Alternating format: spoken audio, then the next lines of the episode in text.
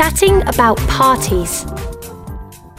It's Monday lunchtime, and Oscar and Madison are chatting in a coffee shop. Oscar is asking about Madison's weekend. So, what did you get up to at the weekend? Not much. Oh, well, I went over to Ben's house on Saturday. He was having a party. Was it any good? Not too bad, but the neighbours complained. They came down a couple of times to tell us to keep the noise down. Then they called the police about one in the morning. Oh no.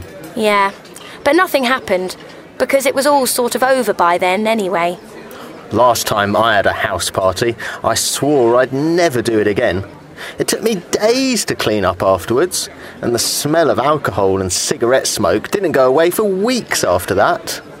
I had to chuck out the carpet from the living room as it was impossible to get the stains out. Terrible. I remember this one guy who was there. I didn't have a clue who he was. He was really drunk in the kitchen and he goes, Hey, come and have a look at this. And he opens the fridge door and shows me a cake that's inside it, which was actually mine. Look what I found, he says, all pleased with himself. Want some? And I go, Well, actually, it's my fridge and my cake, so maybe later. He just shuffled off after that. I saw him on the couch later. He passed out. Did the neighbours complain? No, but I got some pretty nasty looks for a few weeks after that in the corridor. One of the best parties I ever had was for my 23rd. No one was around, so I'd sort of resigned myself to having a quiet night in on my own.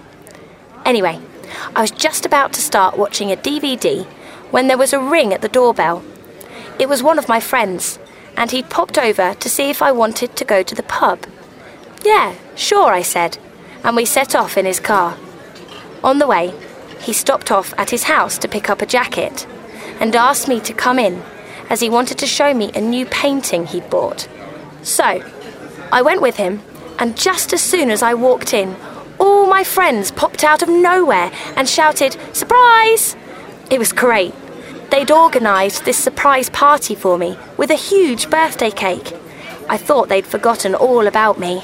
Nice. So, has anyone ever organised a surprise party for you? No, they haven't. But I did once.